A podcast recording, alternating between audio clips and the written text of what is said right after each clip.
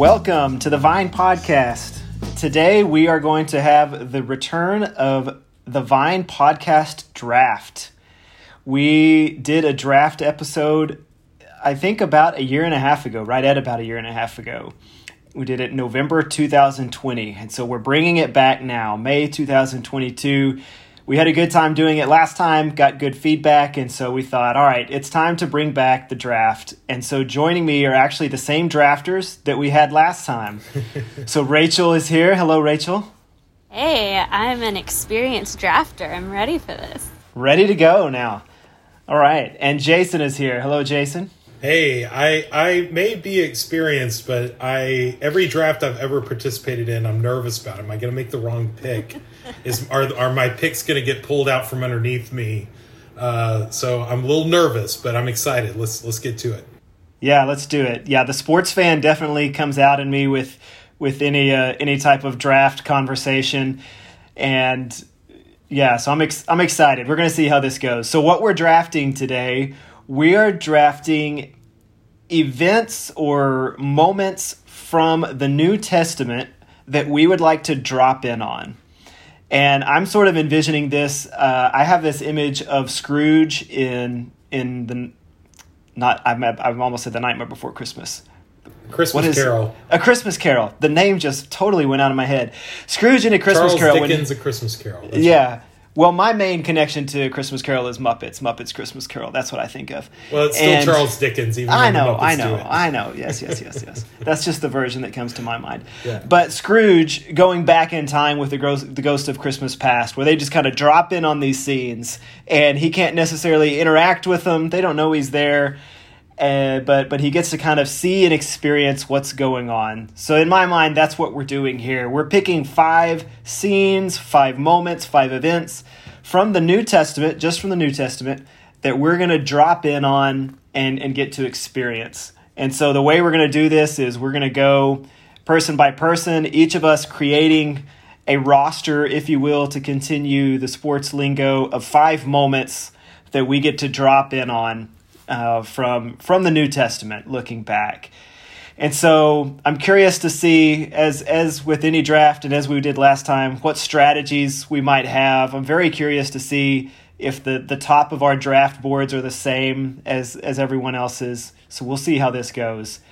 And just to explain, for if anyone's not real familiar with draft lingo, I will I, I may use the term draft board a lot. That's basically just a ranking of the the events that I have on my my spreadsheet here. I've got a spreadsheet going. I don't know how y'all have it, but oh yeah, I'm uh, I'm ready to go. I just have a simple list. Well, just one, two, three. I, I need see, to I'm learn. Confident. I need to learn a little bit more of your uh, you know, in depth analysis and maybe well, because I, I, knew I'd have to draft I, game. I knew I'd have to move stuff around, you know, and well, I want to this one above this one, so it's okay. easier in a spreadsheet. So, anyways, that's the plan, uh, and we'll we'll see how this goes. So we'll draft our our five uh, five events, and then uh, then see what we have, and we'll we'll each give our picks as we go through it with a little explanation of of how we arrived at that pick. So I'm going to draw names now to see our draft order. So the person drafting in the number one spot, no cheating here, is going to be Rachel. Rachel drafted first last yes, time. I knew it too. I totally knew it. okay, just, awesome. So, and number two is going to be Warren. Woohoo! I'm second. That means no suspense here. Jason is third.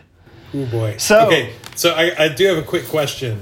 Yeah, real quick yeah, before we get started. Do we Are we going to do just a straight you know, Rachel, Warren, Jason, Rachel, Warren, Jason? Or are we going to do what's called a snake draft, where it would be Rachel, Warren, Jason, Jason, Warren, Rachel, Rachel, Warren, Jason, Jason, Warren, Rachel? That's a great question. I draft second in every round anyway, so it doesn't matter to me. Uh, Maybe we need to get like four or five people here for the next few drafts. Yeah. I think simpler might be better in this okay. case. Okay. All right. Rachel, I, Warren. I realize Jason. that puts you last every time. Every single round. As if I won the championship last time. Well, well there maybe. you go. Just view if it that can, way. If you can keep track of a snake, then power to you. Now we'll just we'll just go Keep Just it gonna simple. go simple. One, Yeah. three, one, two, three. Yeah, just one, two, three every time. That- Well, if you don't feel good about your list at the end, you can blame it on that then, Jason. Oh, I most definitely will. Thank you. All right, Rachel, the draft is now underway. You are on the clock. Kick us off. Awesome. Okay. My first draft pick comes from the death of Jesus, Matthew 27 51 to 54. There's some specific details there that I wanted to witness. So it says, The curtain of the temple was torn in two from top to bottom, and the earth shook and the rocks were split.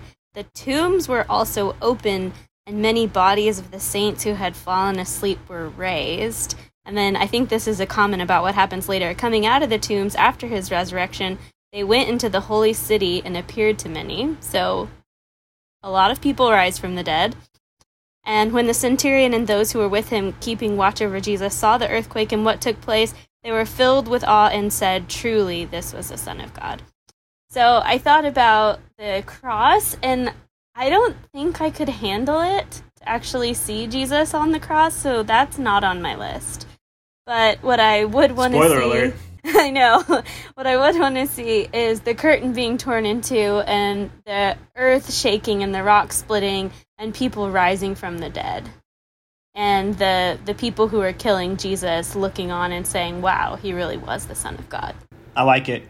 Yeah, that's Good pick. That that's that's very powerful. I think, uh, you know, I, I appreciate you picking specific aspects of that moment, um, as I'm sure that other aspects will come up later in the draft. But uh, those are some really powerful images that you identify. So that, that's a good good first pick.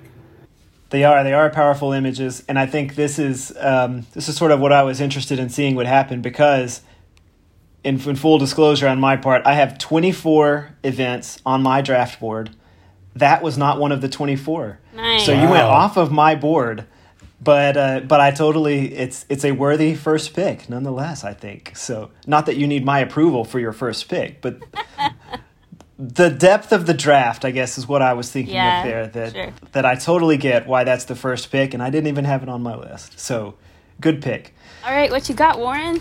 I got this one. May it's definitely not as dramatic as yours for a first pick, but mine is Jesus on the road to Emmaus in Luke twenty four. Oh, So this is a this is so we're we're we're heavy in the kind of death resurrection stuff so far. Mm-hmm. But after Jesus' resurrection, he appears to these two guys walking on the road to Emmaus in Luke 24 and he has a conversation with them asking what's going on and they are just kind of downcast because they're like you know don't you know what's happening? And he's like what do you mean? And they say well we had hoped that this guy was going to be you know the the hope of israel and all that stuff.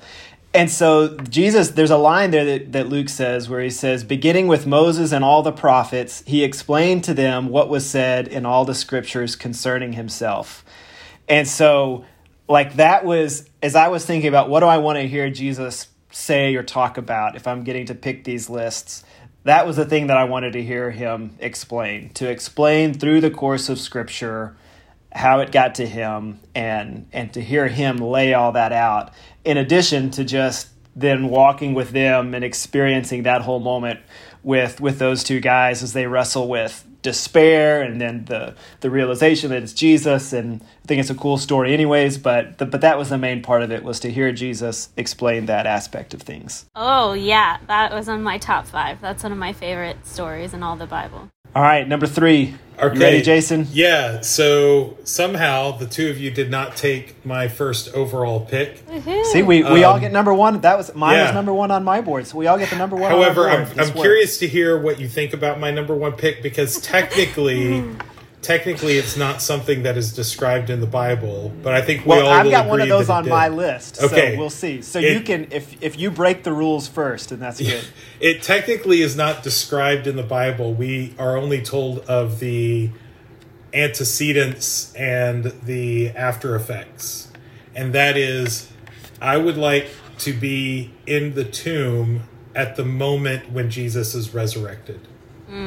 So Oh. uh, in Matthew 27, uh, 57 and following, it talks about Joseph of Arimathea going to Pilate asking for the body, and then lays it in his uh, his own new tomb, and rolled the great stone into the door. And then it talks about Mary Magdalene and the other Mary, uh, you know, coming, and uh, then when the next day when they roll the stone away, or, or the there was a great earthquake and the Lord descended, angel of the Lord descended and rolled back the stone and sat upon it, and then, you know, eventually told them, you know, he's not here. And so something happened in that tomb, and whatever that was, that would be amazing for me to see. So it's not described what happened in the tomb at that moment um, we kind of are, are kind of on the outside of the tomb looking in in the story, but that's what I would like to see. I'd like to be in the tomb. You know, again, if we're talking about that Ebenezer Scrooge, uh, you know, sitting in on key moments in history, that for me is the key moment. And so I would want to be there for that. I like it. Nice reading between the lines. Yeah and it makes me feel better about a later one that I have on my list. So, okay. Well, that was creative.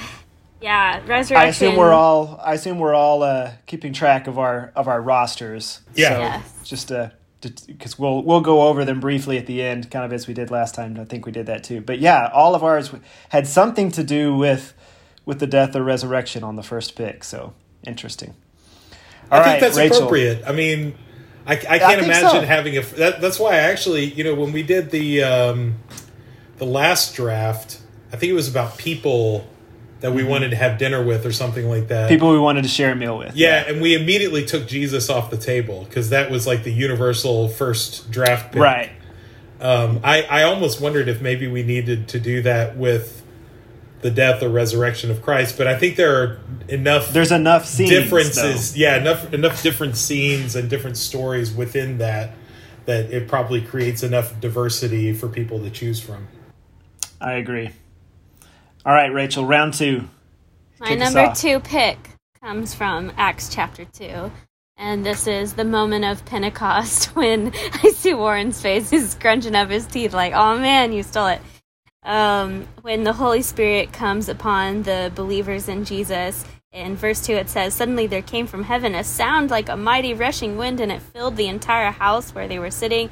And divided tongues as a fire appeared to them and rested on each one of them, and they were all filled with the Holy Spirit and began to speak in other tongues as the Spirit gave them utterance. So, the coming of the Holy Spirit and how it, like, the mechanics of how that happened, I think would be interesting to witness. Um, and to understand if it's even something perceivable. And um, just experiencing that moment of this is kind of the birth of the church when the gospel begins to be proclaimed in all different languages. So that would be super cool to witness that. That was number four on my list. I had that number four. It, I don't. I don't know. I feel less good about the order of mine than the number, and so that could have been higher, I suppose. But yeah. that's a good. That's certainly a very good and worthy number two pick. I agree. Good, good moment for sure. Okay, so my second pick, I'm gonna go with a a story that comes from Second Corinthians 12, and it's a man being called up to the third heaven. So okay, you didn't choose mine. I got another story from Second Corinthians, but it's not that. So it's Paul describing something, and I want to be present with the story that he's describing. So here's here's what he describes. Second Corinthians 12, 1 through 4 says, I must go on boasting. Although there is nothing to be gained, I will go on to visions and revelations from the Lord. I know a man in Christ who 14 years ago was caught up to the third heaven. Whether, whether it was in body or out of the body, I do not know. God knows. I know that this man, whether in the body or apart from the body, I do not know, but God knows, was caught up to paradise and heard inexpressible things, things no one is permitted to tell. And so there's lots of thoughts and theories about is Paul talking about himself there? Is he talking about someone else? Is he trying to be sort of humble and saying, I could boast, this is me, but I'm not going to tell you it's me? And so but anyways yeah just to be to get to participate and see what Paul says are inexpressible things would would I think be pretty cool. So so that's my second pick is going up to the third heaven with whoever Paul is talking about there. I was trying to think of that one actually. I was like, isn't there something about like the third heaven? Good job. I couldn't remember if, if it was third or fourth heaven, but Yeah. um, it is third heaven. Yeah. So Yeah, that's a, a an interesting one. Um, yeah, I, I that that was that's very close to something that I chose as well. That may come up a little bit later, but uh, not quite the same. So that's that's good. all right, what's your second pick, Jason? So Rachel already alluded to this a little bit. I actually, and and I don't know what this says about me. I would like to view the moment of Jesus's death on the cross.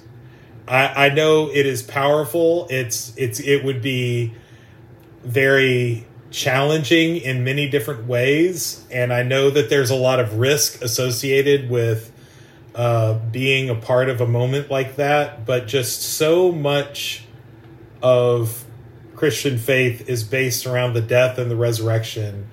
And so my my I, I felt like I had to make my first pick about the resurrection and the second pick about the death.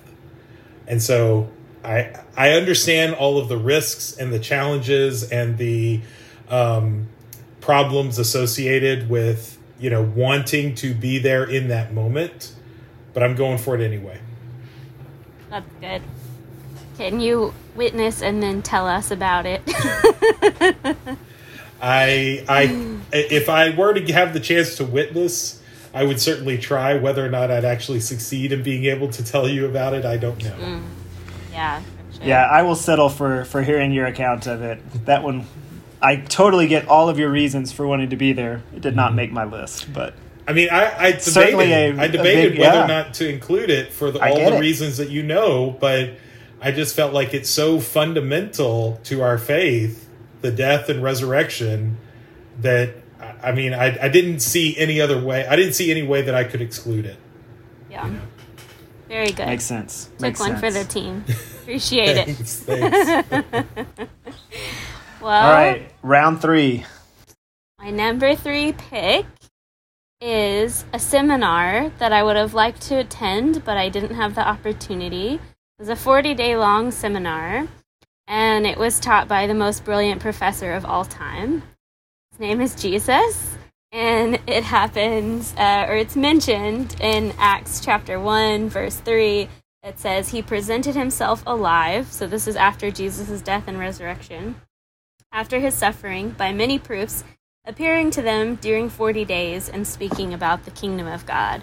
So after Jesus died and rose again, he then continues the teaching and and keeps instructing the disciples in what the kingdom of God is. And it was probably a lot of repetition of what's already recorded in the gospels, but I still think that would be super cool to hear Jesus's 40 days of resurrection teaching on the kingdom of God.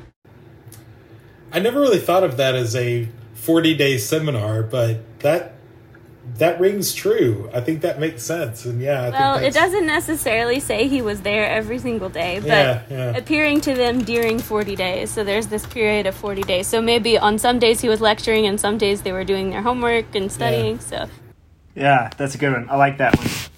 And it, um, your pick there made me think of a moment that was not originally on my list, but I'm now going to pick it at this point ooh, instead. ooh, a change. Oh change. wow, that's Um, that's risky when you have that Yeah. deliberately constructed draft board to make a change. Yeah, this because I knew I knew what my pick was going to be. Numbers two and three are still on my original draft board, so I was going to go with one of those actually. But after she said that, the forty days made me think of Jesus being tested in the wilderness Oh, for 40 wow. days. And it may be a little boring at times because I don't know that there's a lot that's happening some of that time. But if we if we can have 40 day events, then I'm going to take that 40 day event and be present with Jesus there, see what he is doing, see what that testing looks like and the interaction between Satan and Jesus. Was that something visible? Was that in his head? Uh, was there a physical representation of of Satan there getting to experience that time in the wilderness, I think would be pretty cool. That's in um, in Matthew four, and that story also includes one of my favorite verses in Matthew that says, "I've talked about this one before, but after fasting forty days and forty nights, he was He hungry." was hungry. Yeah, yeah, that's just a it's a great verse. that's a, that is good. That is good. so we're back back to back forty day forty day Yeah. encounters here. That one's really good, but it's also to me almost on the level of the suffering of the cross and like seeing Jesus go through 40 days of temptation. That would be tough. But good pick.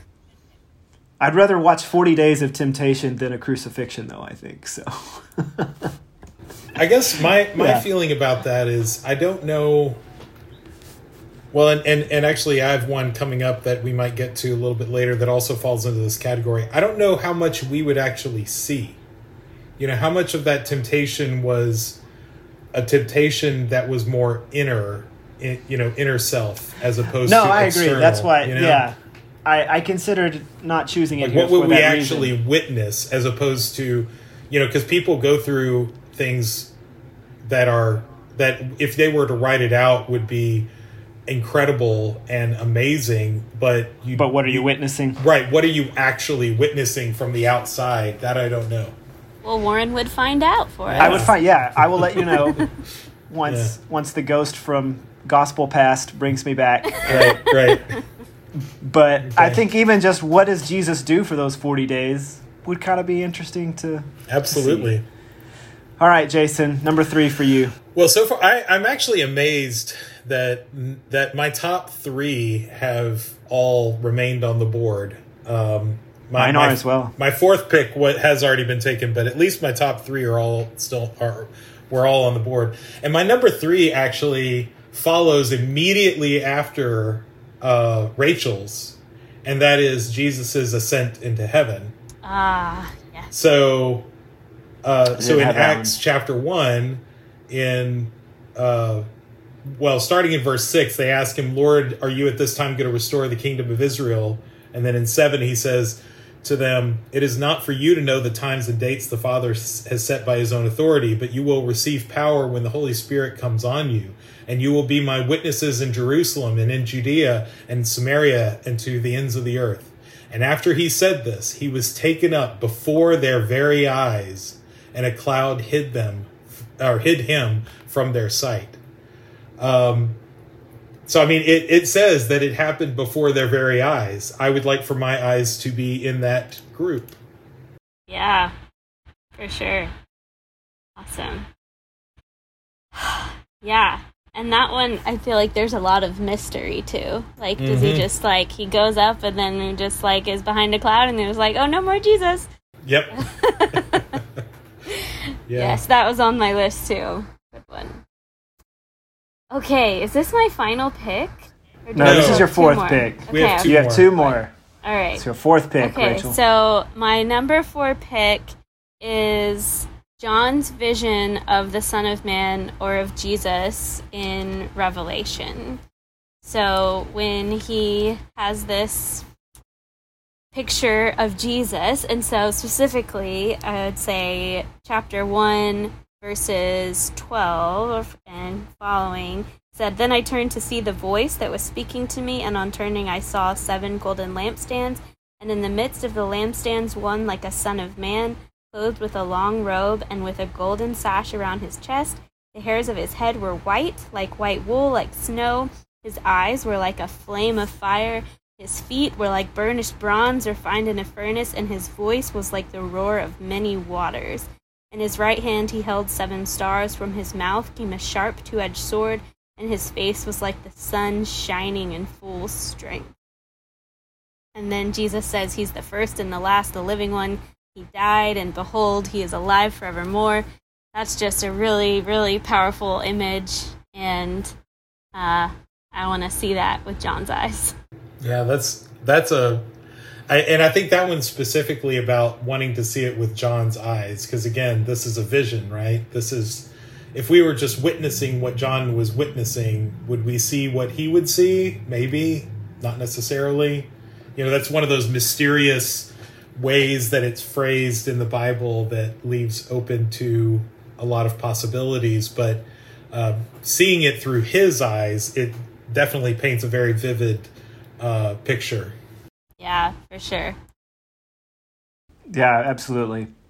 I like. I had some of John's yeah revelation on my list as well, but I like this specifics of what you you mentioned there of that vision. That would that would be pretty pretty impressive to behold for sure. Okay, uh, now I've got my fourth pick. I'm sort of regretting my third round pick because Oh, I'm realizing now. Move I'm realizing What? now what's going to what that, that certain things are going to get left out though, and that's, that's oh okay. yeah, that's true. That's true. We're I, moving- I'm realizing that myself. We're Yeah. moving on. We're moving on. It's okay. Uh, mine is going to be the being a participant at witness at the Sermon on the Mount. I'm just going to be be part of the group there. Matthew 5 and 6 just listening to the Sermon on the Mount. It's the longest continuous teaching that we have of Jesus. I'd like to hear how he is as a preacher, you know, maybe he's okay. and uh, um, I, I just think that would be a cool. That was sarcasm. If, so in case anybody's wondering, I think he's yeah, obviously a great preacher. Um, but I, I, want to maybe, maybe not. You know, he he came not. to He was- uh, he redeem was- us and and uh, save us from our sins. But you don't have to be a great preacher. to- I mean, the Holy Spirit can do a lot of work that. Uh, he was certainly person- compelling. Yeah, he was yeah. certainly compelling. I don't think he communicates in the same way that that modern preachers do. That no, but that's that's true, true. and that's part of what I want. I would want to experience, like what Yeah. what was his his method. Um, is the the sermon that we have a condensed version of something that was actually much longer and and kind of you know do we have the condensed version of it basically? Uh, how how did he communicate? What style did he have? All those things i think are, are interesting to me. So i would i'd pick that sermon being at the sermon on the mount. Yeah, that's good. Okay, um, so mine my next one is I'll be interested to hear if any of you have it on your list just because it was just something that came to mind um, out of the blue and I don't know that if I gave this a lot of thought that I necessarily would have come to it, but I actually would have been like to have been there when Philemon read the letter that Paul wrote to him. i Uh, have that i have that on my list that was what i referenced earlier that was sort of a reading between the lines Oh, okay. All right. it's on my list Yeah, so I think for being such an incredibly short book of the Bible, Philemon is just packed with all sorts of interesting nuance and even the rhetorical devices that are used in that letter are just fascinating. You know, if you if you read if you read it on the surface level, it's very glowing and praising of Philemon. But if you kind of read between the lines of the letter and if you see kind of what actually is being said here, it's somewhat almost, almost a rebuke and maybe even a warning to Philemon. Um, and I, I, I get the sense that Philemon is someone who is important, who probably has people. I don't know that Paul would necessarily go out of his way to, you know, praise Philemon if that wasn't, you know, if he didn't mean it, but also if it wasn't kind of a necessary part of accomplishing what Paul wants to accomplish. So to me, that kind of tells me that Philemon might kind of, I don't know, in a little, you know, in a mild way, think highly of himself. But he's being called to task here. He's being called to change his feelings, to change his belief, to welcome someone that he might otherwise not welcome in Onesimus. And I would like to be there when Philemon reads the letter to see what kind of response and reaction he has to that. Just how does that strike him? How does that hit him when he reads that letter? I had thought of that one, but not in the way that you did of the the letter being received and how Philemon responds. So you have more of an out of the box way of thinking about some of these moments. So that's good. What were you thinking about? What was your take on that that you were Just thinking I about? guess just the situation and and maybe more of the relationship between Onesimus and Paul.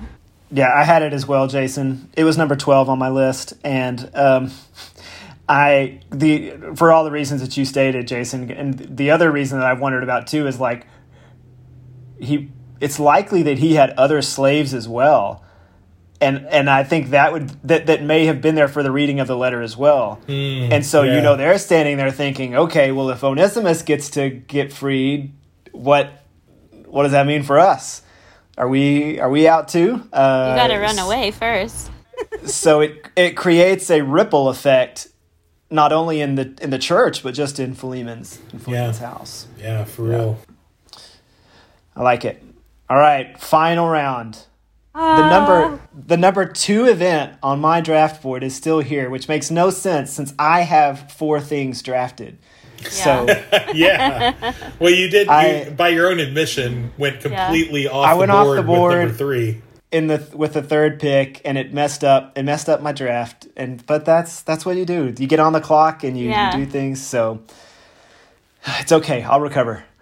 Rachel, kick all off the final round. Yeah, we'll all have a book of great experiences to go away with. So, um, I have several more moments from Acts, but I think I'm going to let those um, take the, you know, the precedence will be taken by another scene with Jesus. And this is where he shows grace, but also calls uh, everyone to righteous living and I think examining of their own hearts. So this is um, John 8 when the woman is brought to Jesus for judgment for committing adultery. And in verse starting verse 7 it says, He stood up and said to said to them, Let him who is without sin among you be the first to throw a stone at her.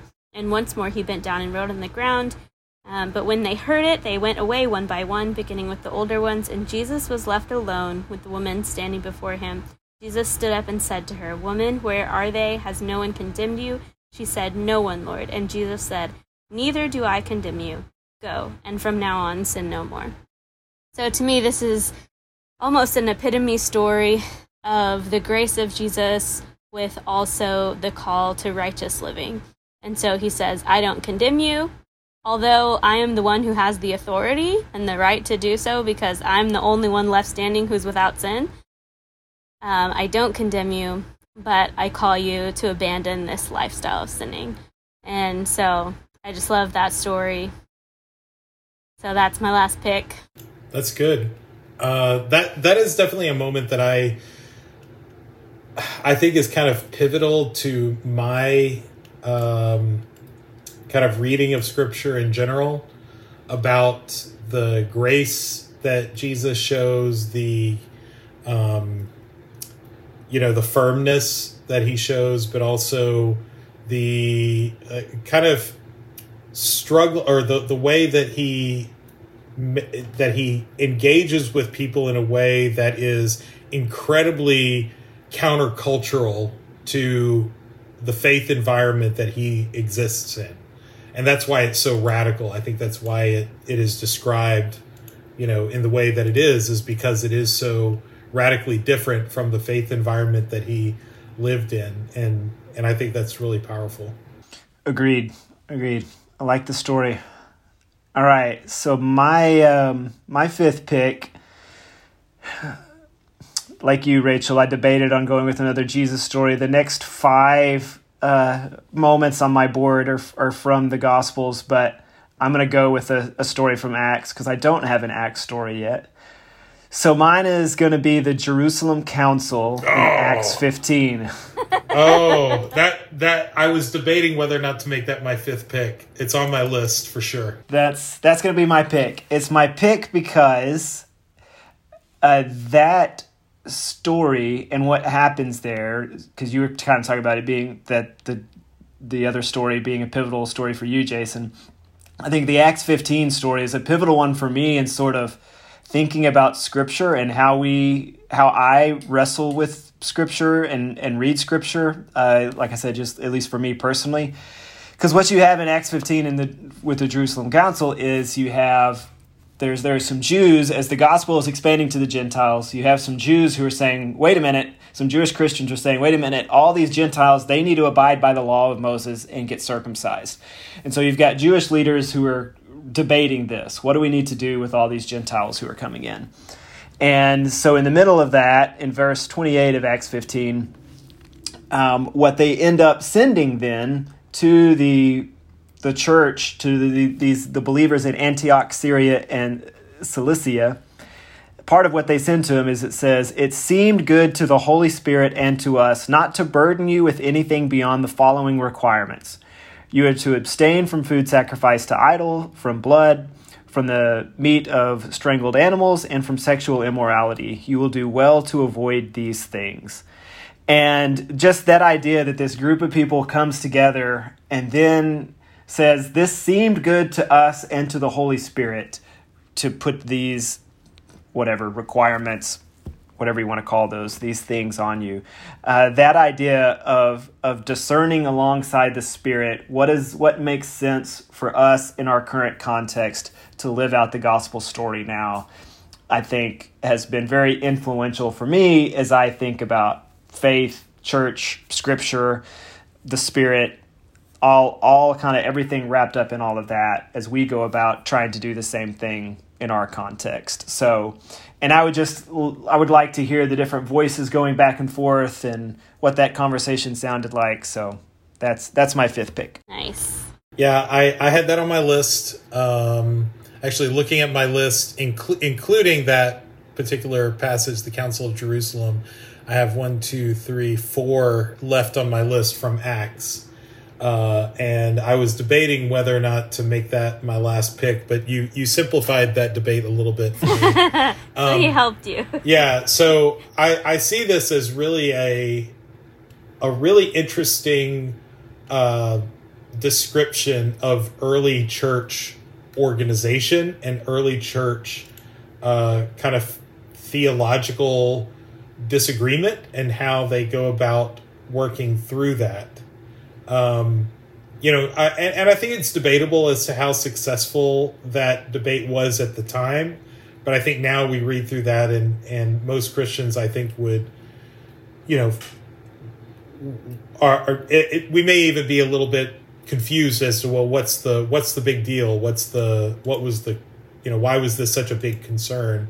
But it was, and I think that that can be informative to the things that we feel now are such a big deal and such a big concern that. Um, it, not necessarily saying that we shouldn't advocate for what we believe, but but let's advocate in a way that puts the Holy Spirit and, and Jesus and, and our faith in God first and engage in that way and have those faithful debates and have those faithful um, you know conversations about it. All right, Jason. Last pick, last pick of the draft. Okay. Uh, now, before I give my last pick, are, are we going to have a, a a lightning round of just the things left on our board? Oh, absolutely. Yeah. Okay. All right. so, all right. I'm debating. There are two really that I'm debating between, and I think I'm going to go with Paul preaching in Athens in Acts 17, 16 through 34. Um, it really comes down to that, or or one other that I'll get to in a second. Um, but in in Paul's preaching in Athens, it was, you know, Athens was the center of so much culture at the time. Um, you know, non, you know, certainly non-Christian, but also non-Jewish. Um, you know, despite being Athens and not Rome, Athens' heyday had had you know kind of pa- had passed, um, but Athens was still a cultural uh, uh, had a lot of cultural influence. And Paul, you know, when he goes to Athens, you know, it, it says that he was distressed to see a city full of idols. Um, and he starts preaching there, and he stood up in a meeting and said, You know, I see in every way that you are very religious. For as I walked around and looked carefully at your objects of worship, I even found an altar with this inscription to an un- unknown God. So you are ignorant of the very thing you worship. Um, and and the way that he's received is not exactly with open arms, but he's not he's also not ostracized and you know stoned the way that that Andrew or Stephen is rather. Um, and and so down in verse 32 it says when they heard about the resurrection of the dead some of them sneered but others said we want to hear you again on this subject and at that paul left the council and i, I don't know i just think seeing paul pro, proclaiming the gospel in such a demonstrative and unequivocal way unequivocal way in what is essentially a um, I don't know if I would describe it a hostile environment, but just not a friendly or welcoming environment. You know, at one point, the philosophers begin to debate with him, and then they say, "What is this babbler trying to say?" Um, and so there's there's definitely a an extreme disconnect of ideology, extreme disconnect in philosophy and faith and religion uh, much in the same way that we often see that disconnect existing today as well. And so I would I would have liked to have seen how, you know, not only how Paul handled that, but you know, it doesn't say that Paul just rebukes and and condemns them. He engages in dialogue. You know, there is some some rebuking, but but there's it seems I don't know, the tone seems to be that there's a respectful debate that happens. And I would I, I'm kind of a sucker for that kind of stuff. that's in your wheelhouse. that's in my. That's right in my wheelhouse. I can yeah. see that you you being up for for a good debate and sure. Yeah, wanting yeah. wanting to to be there for that.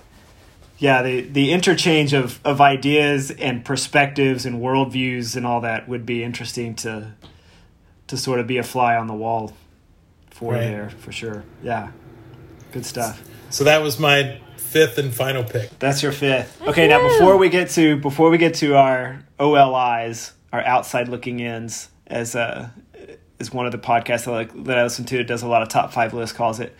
Um, let me let me ask you a little bit of a rules question here, because if you're an NFL team and you ended up liking an undrafted player better than one of the players you drafted, you could cut the player you drafted and, and pick up a player can I can I pick up a moment in exchange for a moment I drafted? Man, if this were anything resembling a actual serious draft, I would say absolutely no way. That is that is so beyond the pale. No one else. Is, that's you can do that though. You can draft. You can cut draft picks for undrafted free agents. I'll take I'll take your word for it, just because you're more knowledgeable about football drafts than I am. But that sounds ridiculous to me. No. If you make a mistake, you cut them and move on. you don't live with your mistake. That's so, later in the season. But yeah, I say take it, Warren. Whatever, sure, whatever you want, take it. I'm making my own rules here and I'm switching. Yeah, making them up as we go. Yeah. So I'm taking out Jesus tested in the wilderness because I do think Ouch. it would end up being boring. I know. I and so the number four on my list is actually number two is still on my list, but I'm not taking that. I'm taking what was number four on my list. The shepherds in the field when the angels come and announce Jesus' birth. Um, I want to be there with with the shepherds. That seems like a much better moment to me than than the testing in the wilderness. To see what that looked like when angels, when heaven opens up and there's angels proclaiming and singing and all that stuff. I think that would be fun and um, seems like a much more awe-inspiring moment that that would be cool to witness. So i am replacing that one. I cut Jesus in the wilderness. It didn't even make it through training camp. It, it's out of there. We brought in someone else, and we're just going to cut our losses with our third round pick. wow! So, wow! And okay, you had a so spreadsheet we... and everything, and this still happened. but I ended up with oh, numbers man. on my draft board in my final list, I have numbers one, three, four, and five from my draft board now, and ten. Jerusalem Council was tenth, but um, hey, it was tenth on my board too. On the one, so I feel pretty good about my draft after fixing that mistake. Remind me, what was your number five? I forgot. My you fifth one was Jerusalem Council. The oh, Jerusalem that's Council, right. Yeah. Do we want to go through our list first and then run through the lightning round? Sure. So Rachel, you drafted first. Remind us now of your list of five, and okay, so if you have any thoughts on it, it overall. the tombs opening and people coming out of the tombs at Jesus' death, Pentecost, the Holy Spirit coming, Jesus preaching on the kingdom of God after his resurrection, the vision of Jesus in Revelation, and Jesus saying he does not condemn the woman, but go and sin no more. Great. You have do you have any overall thoughts on your list? Any themes? Um, I guess they're all about Jesus or the Holy Spirit. Yeah. I mean, they're they're all about Jesus straight up. Just Jesus Jesus seeing centric. seeing Jesus. Well, I guess the the moment of Pentecost maybe is debatable, but uh, Spirit. Jesus yeah. and spirit. Yeah. Yeah. That's good. All right, so mine were Jesus on the road to Emmaus, a man called up to the third heaven, Jesus preaching the Sermon on the Mount, the Jerusalem Council, and then being with the shepherds in the field. So all of mine were either Jesus, uh, well, I guess teaching or debate, or, or three of them, with Jesus being sent at the center of two of them. And then the other two both have to do with heavens or some type of experience with with heavenly the heavenly realm. So that's my list. Jason, what do you have? So I had um, the moment of resurrection happening in the tomb, out outside the view of the the writers of the gospel, uh, and then the actual moment of death of uh, on the cross in Matthew twenty seven. Uh, Jesus' ascent into heaven uh, from Acts one, and so all three of those have to do with the death, burial, and resurrection. You got them Um, all, man. Yeah, yeah, Death. Well, you got death, resurrection, and ascent. That's yeah. Key moments of. Yeah, good. Uh, and then I have when Philemon reads uh, the letter from Paul, and then Paul preaching in Athens. So, the what I consider to be the most important moments in Jesus's life, and then um, kind of two moments of Paul. I, I think the thing that those two things have in common, the letter to Philemon and preaching in Athens, is using his rhetorical skills and using his skills of respectful debate and engagement to speak truth to power. Yeah. Very good. Good lists. I like them. So let's see. Rachel, what did you what did you have for what, did- your what did uh, you say that the podcast you listened to call this part of the draft? Oh, OLI, outside looking in. Okay, I, I listened to a podcast where they call this "Bring Out Your Dead." It's a reference to Monty Python and the Holy Grail, where you just bring out everything that you have left. All right, so let's let's bring out our dead in the OLI round. Yeah. What do you got, Rachel? Okay, I'm gonna give speed round. So I also had the appearance of angels before, during, and after the birth of Jesus. So to Mary, Zechariah, and to the shepherds. Um, the anointing of Jesus' feet, Peter's preaching at Pentecost and the response, Paul and Peter singing at midnight in prison and the freeing of the prisoners and the conversion of the jailer, Stephen's speech before being stoned, um, the woman at the well having conversation with Jesus, the feeding of the 5,000, and the raising of Lazarus. oh, raising of Lazarus! I can't believe I left that one off my list. That's an excellent, excellent pick. If you saw Jesus raised from the dead, though, you probably don't need to see. You don't need to see else. Lazarus. I don't know that. I mean, the Son of God's one thing, but a regular human being that that I could see Yeah. there being mm. differences there. Just know? the crowd reaction there would have been would have been cool to see. Right. yeah. Absolutely. Yeah. I had some but not all of those. Feeding of the 5000 was was number 2 on my draft board that that I did not draft. So yeah, Jason, I think I had the most list on my list. So I want to you you go next Okay. and then I'm to see how many I have left. Um, so I had the boy Jesus at the temple. Just what was that like, and you know what was it? What was it like to see a kid, um, you know, speaking words of wisdom in that way? Uh, Saul's conversion on the road to Damascus from Acts nine. Uh, Jesus turning water into wine, only because that is one of the funniest images that of any of the miracles of Jesus. Uh, just you know, we're at a party and and and they run out of wine, and Mary says, "Hey, Jesus, we're run out of wine," and and Jesus like goes, "Hey, it's not my time, woman," you know, and and then he turns it into wine. So anyway, that's He funny. says no, and then he means yes. Yes. Oh, we talked about that before Yes, the that's right. that's right. Um, and then my number 10 was actually the Council of Jerusalem, like you said. Uh, my number 11 was uh, singing in the prison and the conversion of the jailers that Rachel, you mentioned. Um, and then I had Peter and the sheet of unclean animals from Acts 10. Again, that was one of those where would I actually mm-hmm. witness anything, or was that a vision that only Peter had and I wouldn't necessarily see much? I don't know, but still, it'd be interesting to see. I did the uh, same mental. I did the same mental exercise on that story. Yeah. yeah. Uh, and then the last one, and I don't really know exactly what I would see in this, but I've I've always been curious about Second Corinthians 12, 7 through 9, when Paul talks about, you know, his, his grievance, his thorn in the mm. flesh. I, would like to kind of bear witness to what he mean, whatever it is he means by that. Yeah, that's interesting. That, that may and be. That's, that's, that's, I don't know that that necessarily stands up to any kind of theological reason why I would want to see that. Just, I guess, uh, voyeuristic curiosity. I don't know because ultimately I don't think it really matters what it was from a theological perspective, but it's just I think it curious.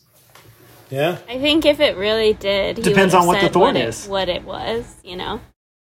It's the point is just that God's grace is sufficient for us in suffering. So Exactly. Yeah, and that's that's how I've always read it. And so that's why I don't know how important that is, but it's just more of a curiosity than anything. Do you have a theory on what his thorn in the flesh was? Me? Yeah. No. I, I, mean, there have been so many theories put out there, and all of them, in my mm. opinion, fail uh, fail under scrutiny. In my in my opinion, I, I mean, I don't care. I, I, don't care what it is. Everything that I've ever read about what that could be, I, at the end of the day, it's just like this is complete speculation. So really. Well, yeah, it's complete speculation, but my favorite theory is that he had some type of um, what we would probably categorize now as some type of cerebral palsy or something like that, which I think makes sense from a lot of different standpoints. That he, um, like, because there's a couple of letters that at the end he says, "See, I'm writing this with my own hand." Oh. Like which you can either just see as contextual that most people, you know, he, somebody else is writing it, or that like it was a painful struggle for Paul to write, and like I'm writing this you know how much I mean it for me to write it. And I think it makes sense for it to be something physical that in my mind that makes sense that like, man, if I could just move around easier, I could do so much more stuff. And um, and God's like, no, we're good. You're doing all right. It's my favorite theory. But like you said, it's all speculation. Who knows? Um, okay, so I've got, but that that did make me think of another a another interesting draft. Jason could be um, top five questions we'd like to ask Paul about things he wrote. oh my goodness. That could lead you down a lot of different roads. Oh yeah. but that could be a good one. I've had uh, okay. I've definitely had a challenging relationship with Paul throughout my life. So, well, so that lots, would be lots of questions. what are the five things. questions you want to ask Paul?